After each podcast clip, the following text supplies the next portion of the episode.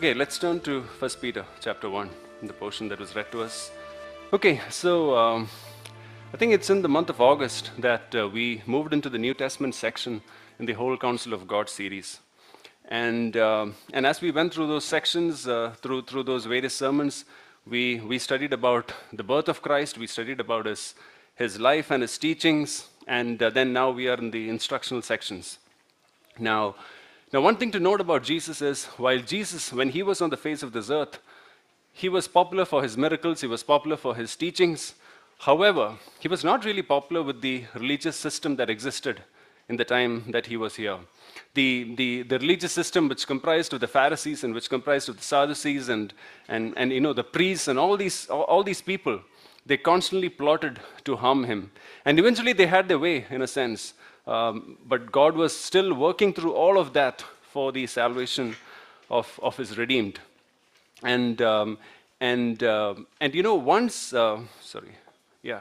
And, um, and uh, while, while, Jesus was, uh, while Jesus was here, the, the, as all these people constantly conspired against him, one of the things that we see is that uh, as much as his miracles were popular, uh, it is not so much uh, the, the, the truth that he spoke uh, as he exposed the scriptures to the people. And which is why they constantly felt hurt and they constantly wanted to rebel and they constantly want, want, to, want to put him to death. Now, with the death of Jesus, all his enemies would have thought that that's the end of this man. And they would have thought that this is it, this is it. He, as it is, had only a handful of disciples, and they thought that we are done with, with this faith called Christianity. But God had other plans. You know, Jesus rose again on the third day. And after his resurrection, we know that he appeared to his disciples and, and, and, and some of the other people as well before he made his ascension into heaven. Now, once Jesus ascended into heaven, again, it's not like there was a significant number of people who were his followers. But look at the impact that Christianity made in the world today. And when we look at that impact that Christianity made in the world today, how was it possible for a handful of people to go and shake the world? You know what happened to the apostles of Jesus, the, the disciples of Jesus? It's not like they had a good life. Out of the 12, uh, out of the 12 um, apostles of Jesus Christ, do you know what happened? Now, this is a chart which actually tells us what happened to the, to, the, to, to, the disciples of Jesus. Now, many of them were crucified. About four of them were crucified. Some of them were speared to death. Some, some of them were clubbed to death. Look at the life of each of these apostles of the Jesus Christ. You know, but for John, who was exiled in Patmos, I mean, in a way, that was not a natural uh, end, end of life as well. But, but for him, everybody else paid a price for for, for, for the sake of the gospel. And you know, St. Thomas, we know that history says that he came, to, he came to India and he preached the gospel. And he was eventually speared in, uh, in Chennai, which is, which, is, which is very close to us. So we find that, that you know, the gospel spread across the world as a result of of, of the faith and as a result of the martyrdom of Jesus' closest disciples and several of our church fathers as well. In fact, you know, I came across this particular statistics, and this statistics is written by this person called David Barrett, and what he says is, he's a, he's a mission statistician, and what he says is 41 million Christians have been martyred, and 26 million is after 1990. So, so, so maybe you know we are living in our comfort zones and we don't realize this, but the fact is that several people are losing their lives and giving their lives for the sake of the gospel. And you know, just just for us to just for us to uh, just put this in perspective, you know, during the Holocaust, do you know how many Jews died? Six million Jews. And look at the number of Christians that have died. Now, this is possibly not a fact that we know, but I hope this really shakes our inertia as we think about our faith and, and to think about the fact that, that, that, that, you know, millions, millions have given their lives for the sake of this message of Jesus Christ. Now, now we come to, now we come to the book of First Peter. Now, in the book of First Peter, chapter 1, it says, Peter, an apostle of Jesus Christ. Who is Peter writing this to? And, and I think during worship today, uh, we had two thoughts coming from First Peter. And like Liju said, this was being written to the church that was being persecuted. Now, now, now after, after Jesus Christ, after his ascension, we saw that his apostles and his disciples and all his followers were constantly being persecuted. And during the time of Emperor Nero, persecution was really at a peak. And Nero, the wicked king that he was, he was so full of himself and he had this grand plan to, to, to, to remodel the city of Rome. And because he faced resistance, what I mean, history says that he actually set the city on fire and he destroyed the city. And as a result of which, what happened is, you know, the people's the people's anger was directed at him. And in order to deflect that anger from the people, what he did is he blamed the Christians for the fire. And as a result of which, great persecution came upon the Christians. In fact, it was a time where, where people really were, were stretched and people were really concerned because they were losing their possessions and they were being hunted down. And here it says, Peter, an apostle of Jesus Christ, to those who reside as aliens, scattered through Pontus, Galatia, Cappadocia, Asia, and Bithynia now, these are places which are, which are in today's uh, present day Turkey. So, what you find on the left are the places that, that, uh, that are mentioned here, and what, is on the right is actually today modern day Turkey. So, these are Christians who are scattered and who are living in today's modern day Turkey. And you know, when you, when you receive a letter, when any of us receive a letter, the, the, the seriousness which, which, with which we receive that letter depends on who writes that letter, right? So, so if your spouse writes to you a letter, there's a way in which you would receive that. If your kids write to you a letter, there's a way in which you would receive that. If your boss writes to you a letter, there's a way in which you receive that. If you get a notice from the income tax, there's a way in which you receive that. So here, what Peter is saying is Peter, an apostle of Jesus Christ, he's writing to these people who are persecuted, and he's saying, I'm Peter, the apostle of Jesus Christ. I'm the sent one. I'm the one who walked and talked with the Lord. I'm the one who followed his footsteps. And he is writing this letter to reassure them, and he's saying that he's the apostle. So please listen to me carefully, it's kind of what he's indicating. And then it says, and then it says, as we as we as we as we as we move, he says, who are chosen. I think in ESV it says the elect.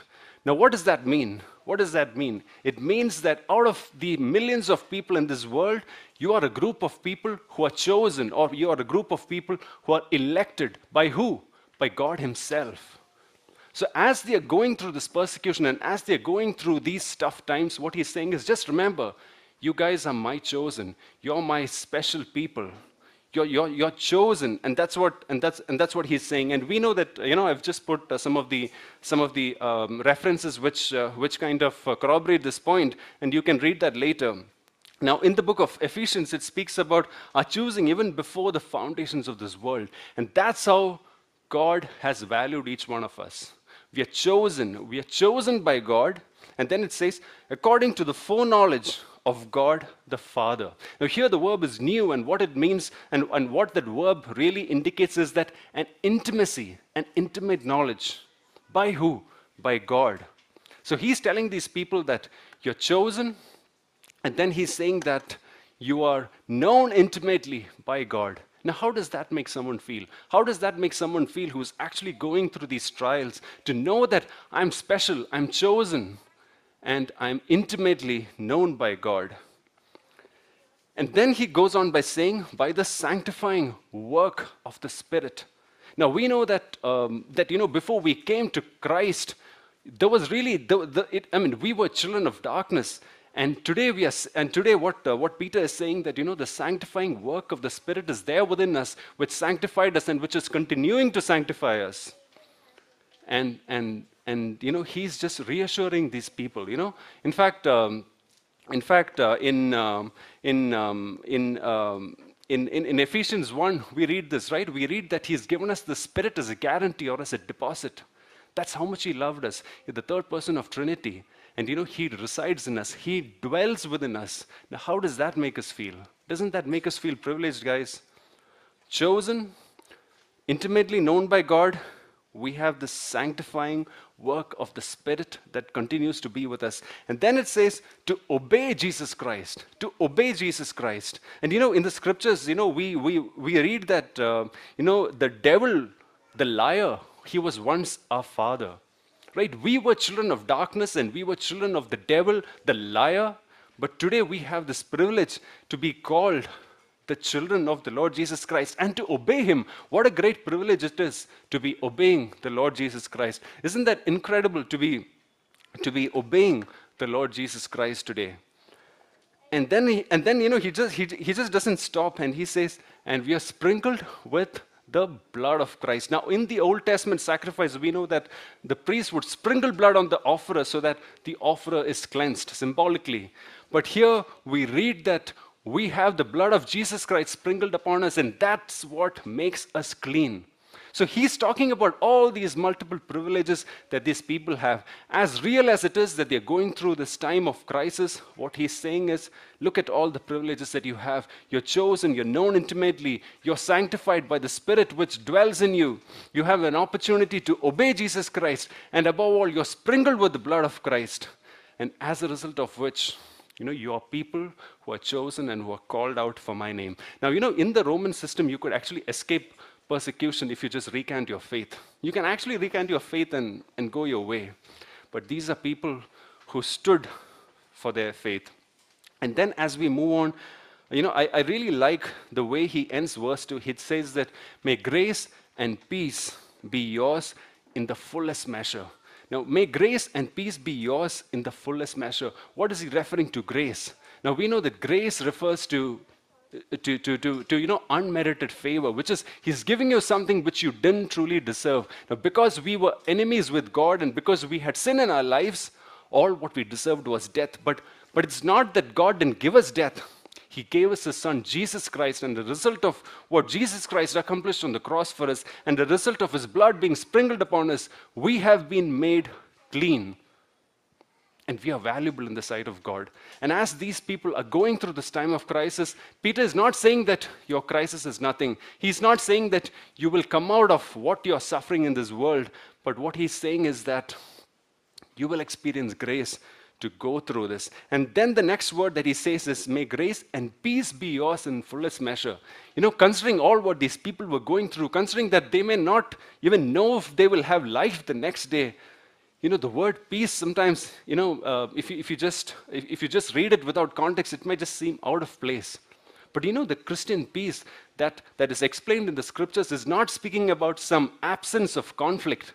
It is speaking about that inner peace that you experience knowing that our God is in control and knowing that our God is in absolute control and He has allowed you to go through this particular experience. And that's the peace which is spoken about here. You know, Paul, while he was in the Philippian jail, he, uh, sorry, while he was in jail, he's writing to the Philippians and, and he speaks about peace that passes all understanding. How does that work?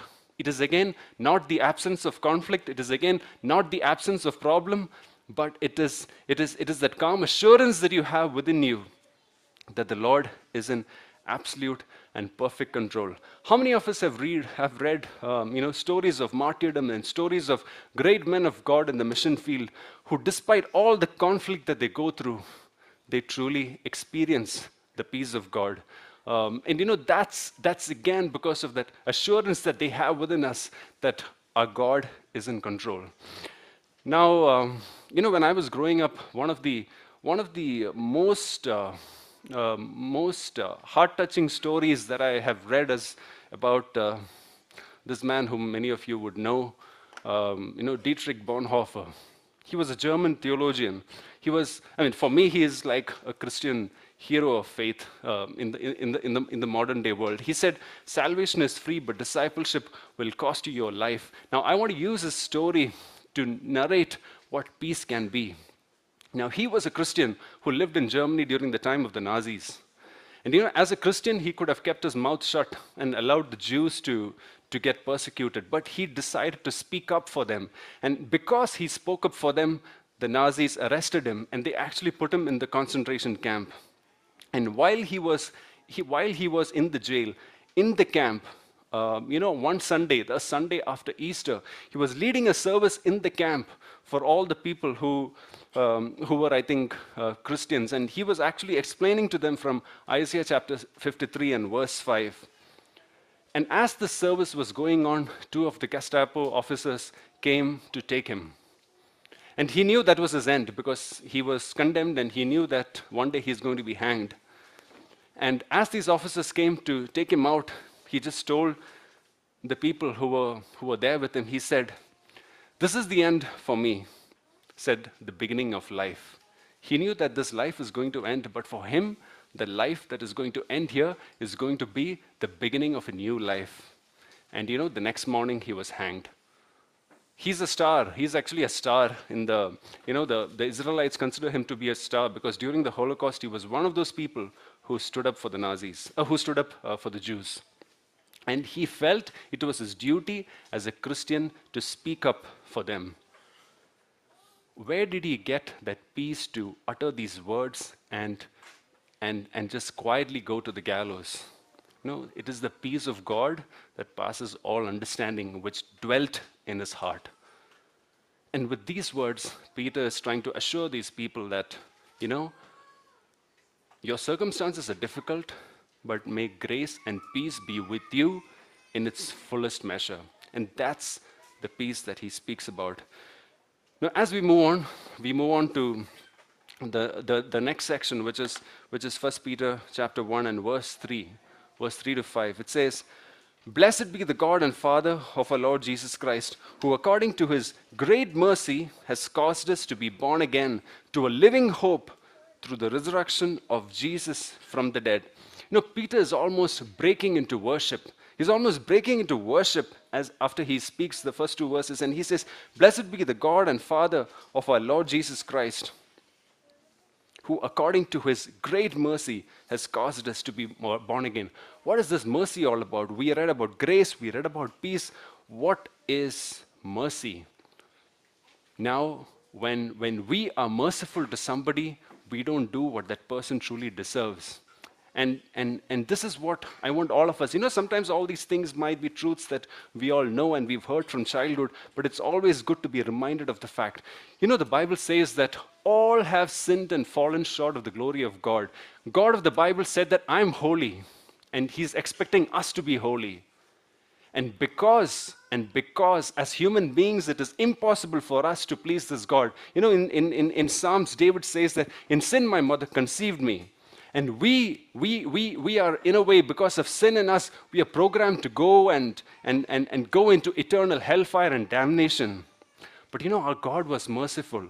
Our God was merciful. He didn't want you and me to go to hell. And as a result of which, He provided for us in His, in his Son, the Lord Jesus Christ. And as a result of what the Lord Jesus Christ did for us on the cross of Calvary, and like we read earlier, His blood was sprinkled upon us and He's cleansed us. And as a result of that, today we have access to come to this holy and mighty God. And, and, and that is what the mercy of God did. He didn't give us what we deserved, but yet He gave us His Son, our Lord Jesus Christ. And you know, in Hebrews speaks about as a result of this, we can draw near to God with confidence.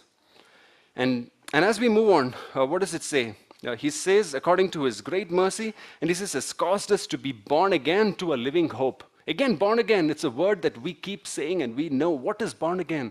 Born again means that if you are a sinner, if you are someone who is a sinner who is sitting here today, you know, I just want to tell you that you can be born again, which means you're getting a new birth and you don't get birth again and, and, and be born as what you were, but you become born again as a new creation in Christ, as someone who is holy and set apart to worship the Lord Jesus Christ. Isn't that incredible? He's giving you a fresh start all over again. It doesn't matter what kind of background you're from, it doesn't matter what your sinful state has been, but He's giving you this opportunity to be born again. You know, in the book of Corinthians, we read that if anyone is in Christ, He's a new creation. All the old things have passed away and you've become new. That's the opportunity and that's the privilege that He gives to you. And, um, and, as we, and as we move forward, it says, you know, I really like this word which says, born again to a living hope. You know, the word living hope really caught my attention. What is this living hope? It's not some kind of hope. I mean, um, you know, when the COVID situation was going on and we, many, many of our people were down with COVID, we prayed and hoped that they would get better. This is not that kind of a hope. It's not a hope that, that has a chance of it can happen, it may not happen, but this is a living hope it is 100% assured. It's a hope that lives beyond the grave. It's a, grow, it's a hope that has conquered the grave. It says, living hope through the resurrection of the Lord Jesus Christ.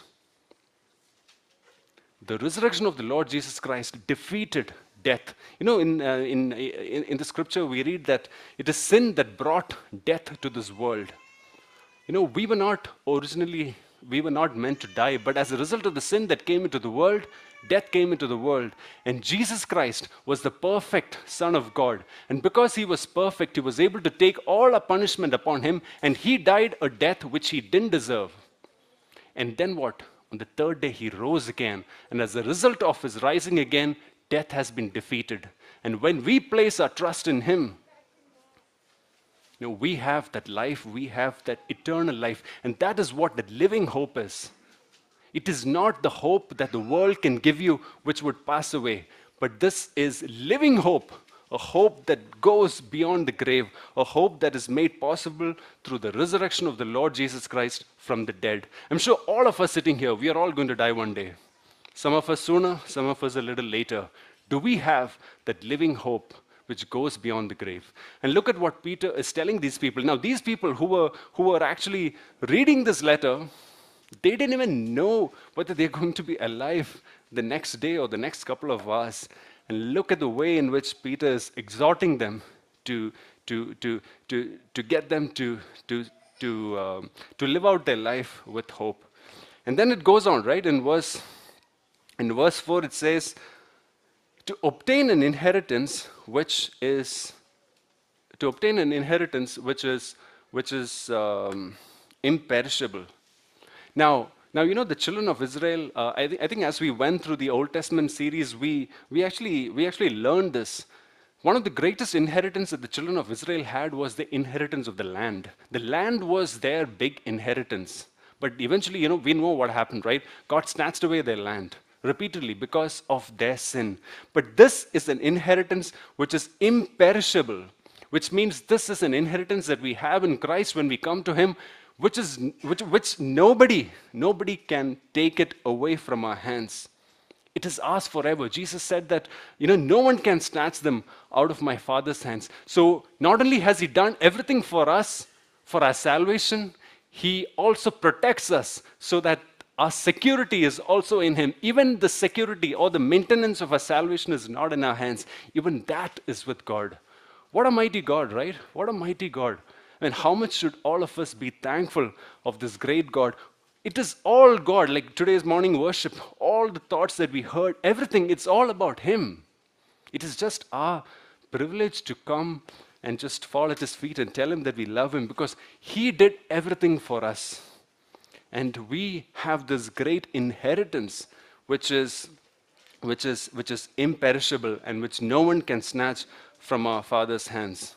And, and finally, uh, what he says is, you know, it will not fade away, and it is, it is, it is reserved in heaven for you. You know, the best of metals, be it gold or silver, over a period of time, it oxidizes and it loses its sheen.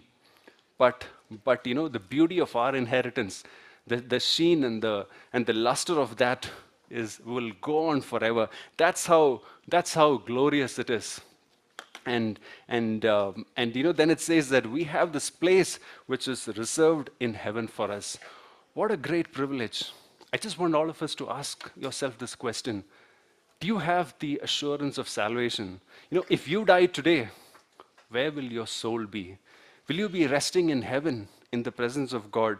Will, are you sure that you have this inheritance which is imperishable and which is undefiled and which will not fade away? All of which you know, all of it which was made possible through the death and resurrection of the Lord Jesus Christ. And, you know, for someone who, who has no idea whether he's going to live the next moment, aren't these words of comfort? Knowing that, knowing that, you know, even if they were to die, they're definitely going to be in heaven in a place that is reserved, um, that is reserved for them and then it and then you know it uh, it further it further goes on. If you come to verse 5 it says who are protected by the power of god through faith for a salvation ready to be revealed in the last time. You know that is that is speaking about this place which is reserved in heaven and that is protected by god not protected by man and through faith for a salvation which is to be revealed in the last time. Finally the realization of all of this will happen in the end when we finally get to heaven So that's what, that's what this section speaks about. And this section speaks about the hope of the persecuted. So the first section, verses 1 to 2, we, we, we, saw that you know, it speaks about the privilege of those who are persecuted. And this section speaks about the hope of the persecuted. We now move on. We now move on to our next section. And, and you know, this is, this is again another story which, which, I, which, I, which I want to talk about. This was, you know, when I was a child, um, I don't know who told me the story, but I, I still remember that when I heard the story of this man, it really gripped my heart. It, even, in, even as a little boy, I think it strengthened my faith. And you know, as I grew up, I began reading church history and I read further about this man, and this is a story that each of us should know. Again, like I said, in the Roman system, you always had a chance to recant your faith and get out. Polycarp was, was, uh, was a disciple of Apostle John. He was, he was one of our church fathers, and he was from Smyrna. He was, he was 86 years old, and, and the Roman soldiers had gone to his home to arrest him and take him for his execution. And and it is said that when they reached his home, it was late in the evening, and he was hospitable to those soldiers. He actually gave them a meal and asked them to stay over at his place, knowing fully well that they're going to take him for his execution. Next day morning, they took him, and, and the fire was ready to, for him to be burned to death. And again, the, the judge or the proconsul told him that, you know, you can recant your faith and you can go back. And you know what Polycarp said? He said, I mean, these words are just incredible. What he said is, Six, 86 years I have served him, and he has done me no harm. Why should I forsake him now? So the proconsul couldn't really believe that he's giving a chance for this man to get away, and he's not making use of that. And he said, I will throw you, throw to, uh, I will throw you to the wild beasts. And he said, Call them. He, even that failed to deter him. And then he said that, the proconsul said that you will be burnt at the stakes. And this is what he said. He said, You threaten me with fire, which burns only for a moment, but you're ignorant of the fire of eternal punishment reserved for the ungodly. He failed. He, he did not want to recant his faith.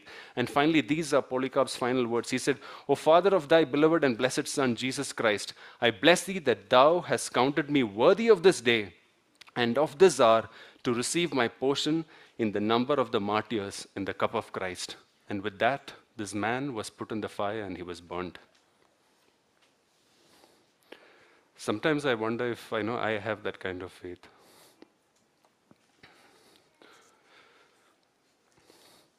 So we move on. Uh, we come to the next, uh, the next portion, which is, which is 1 Peter 1, verses 6 to 9. It says, In this you greatly rejoice, even though now for a little while, if necessary, you have been distressed by various trials. Again, he says, In this you greatly rejoice. These are people who are going through so much. And he's saying, In this you rejoice? Rejoice? Really? What rejoicing is this? And it says, Even now for a little while. Now, if you look at it, if you look at it, you know, the time that we spend on the face of this earth, when you compare it with all of eternity, it is just a speck, it's just a dot. But what you do in this dot is what determines the rest of the rest of you know your future. And here it says, even though now for a little while, if necessary, you've been distressed by various trials, so that the proof of your faith, being more precious than gold, which is perishable, even though tested by fire, may be found to result in praise and glory and honor at the revelation of Jesus Christ. He's saying that, yeah, you have been tested. You are going through this, this phase, this, this, this moment of trial on the face of this earth. But, but you know, that is soon going to come to an end. That is soon going to come to an end. And what is the reason why people go through this trial? What is the reason why these people were going through this trial? And this is, this is very important for us to know. In my, in, in, in my uh, Bible, it says, so that the proof of your faith, this is NASB, but in ESV, I think it says, so that the genuineness of your faith. You know, sometimes when we go through this is when our faith really gets tested. And when your faith gets tested, you know, when, when, when people are going through these, this kind of crisis and when being a Christian is, is, you know, it, it is going to even affect your very life. Only the true Christians will stay with the Lord. For all the others, they, they can just recant their faith and they can just go and live out their lives. And, you know, through these trials, through this trial by fire, you know, the proof of your faith or the genuineness of your faith is being tested. And only the true ones will stay in the faith. And it says that is something which is more precious than gold, which is which is perishable. And gold is, you know, um, gold goes through tremendous heat before the gold and the impurities are separated. And it says, but your faith is more precious than even that gold, which also can be can is perishable, but but the result of your faith does not perish.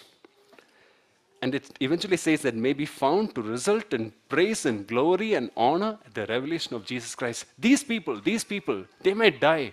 But what he's saying is, at the revelation of Jesus Christ, praise, glory, and honor are going to be theirs. You know, and this really requires faith to believe because he's not speaking to Christians who are comfortable. He's speaking to Christians who are going through tremendous, tremendous trial. And, and then in verse 8 it says, And though you have not seen him, you love him. And though you do not see him now, but believe in him, you greatly rejoice with joy, inexpressible and full of joy. I think uh, Reuben spoke today, right, about Thomas.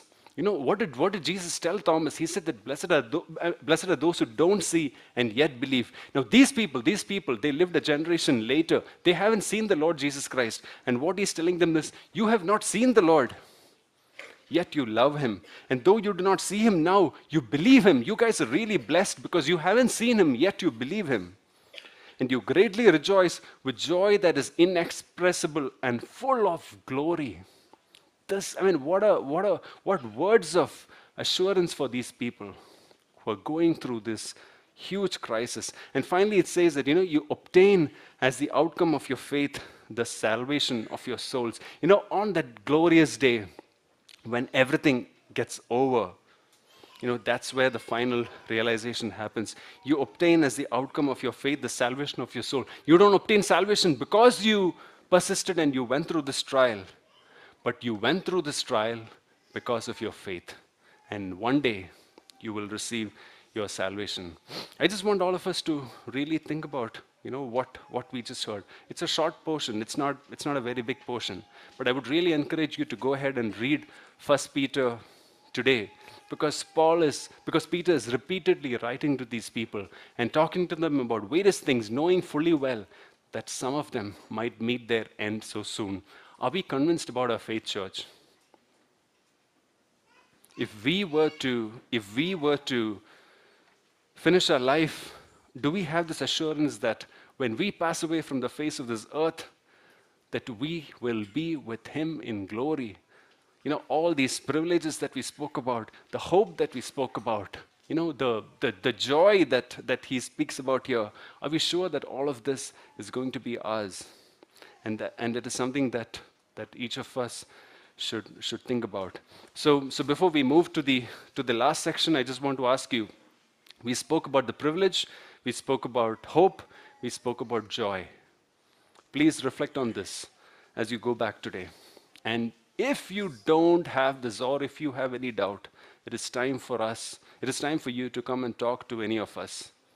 And we will help you with a better understanding of this. And you know, as we move forward, I just thought that for a church like ours, which is in Bangalore, which is in a city, you know, these are some questions that we can think about.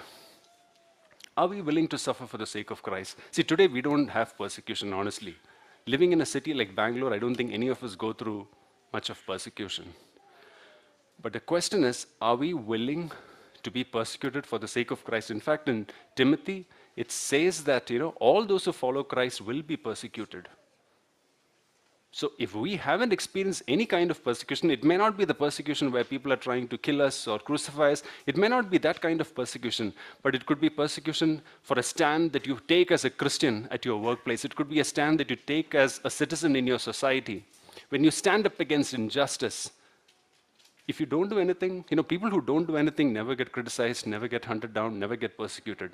The question to ask yourself is Are you doing anything that is worthy of being persecuted? It's not like you go and ask for persecution, but through your life, you know, because of the holy and clear life that you lead, is it attracting persecution? Or have you been persecuted? That's a good question to ask ourselves, right? How upright do we live our life? Because if you lead an upright life, chances are high that you will be persecuted. The next question I want to ask is Do we pray for the church which is persecuted? You know, when, uh, when the Taliban took over Afghanistan, I remember for a time I used to every day pray for the women, for the children, and for the minorities. But over a period of time, I think I also lost that enthusiasm. Now, this is what happens to us. We need to pray for them. We need to pray. The, you know, the church is in crisis in places like Iraq, in Nigeria, you know, several of these places. Churches in crisis even in India. There's so much of things that are happening. Do we, I mean, forget even going there. Do we even pray dedicatedly for the persecuted church? You know, we, I mean, I'm just speaking of myself. I have a home to stay. I come in my AC car in the morning to this church, sit in an air conditioned hall, we worship, we go back, we order biryani, have lunch. I mean, nothing necessarily wrong in it, but all I want to ask is do we feel for the persecuted church? Do we pray for them?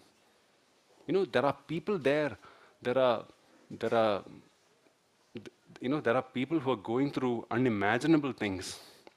And I think we are quite comfortable. I'm quite comfortable and the least we can do is to at least pray for them.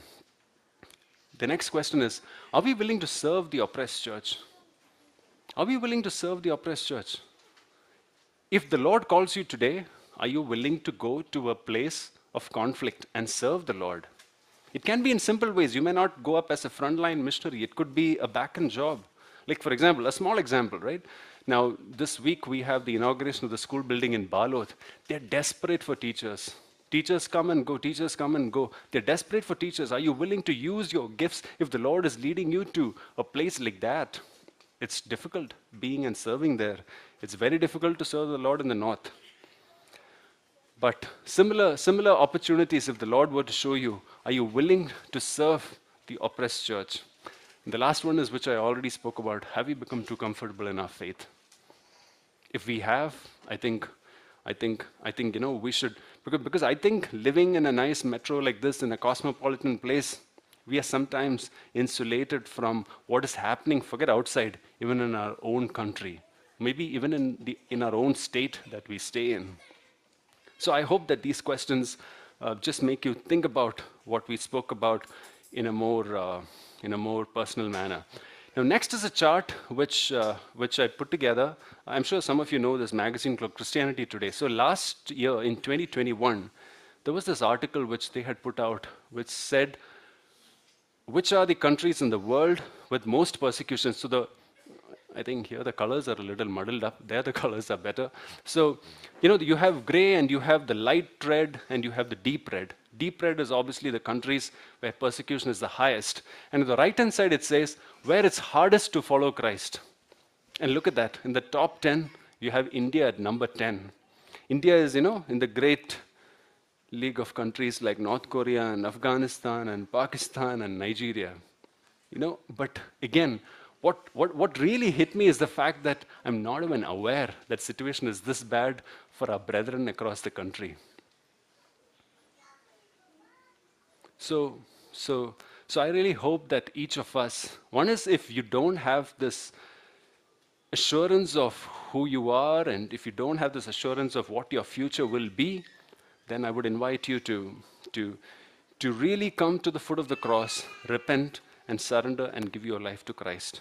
And like I said, if you want to know more, please come and talk to us because we have privilege, we have hope, we have joy in the Lord. And it is, it is, it is for us to come and receive it. And, um, and you know, as we live out our lives in the coming days, let us be challenged. Let us not take our faith for granted. Let us be willing to serve the church of God. Let us be willing to pray for the church of God and let us be willing to suffer for the sake of Christ. You know, this is a verse which I want to end this on.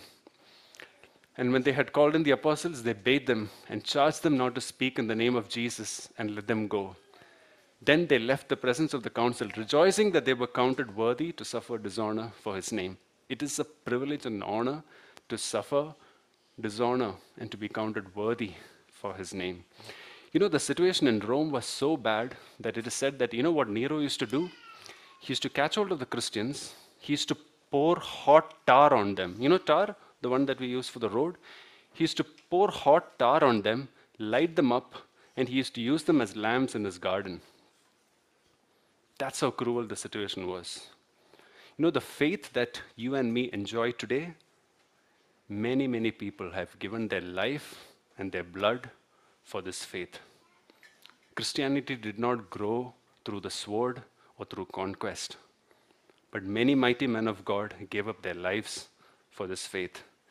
Many mighty men of God counted it worthy to suffer dishonor for the name of Christ. And we are recipients of that. We are recipients of that. And what are we doing with it? Let's pray. Father in heaven, we thank you for this time. And Lord, we pray that, uh, Lord, as we were just going through your scriptures, Father, Lord, we want to thank you for your word, which is so true, which is so relevant, which is encouraging, which convicts us, which, which pushes us. And we pray that this word of God would change our hearts, Lord. Lord Jesus, we really pray that, uh, that in the coming days, we as a church, Lord, CBF as a church, Lord, we would, we would be willing to suffer for the sake of Christ. Even as in your plan you have kept us in this city, we pray that we would do, we would be willing, Lord, to serve you, Father, because we know that the church at large needs people. And so we pray that you would help us, Lord. We pray that you would equip us, Lord. And at the same time, we pray that if there's anyone sitting here who is, for whom, who is not sure of their eternity and who is not sure of what will happen to their afterlife, we pray that you would reveal yourself to them, Lord.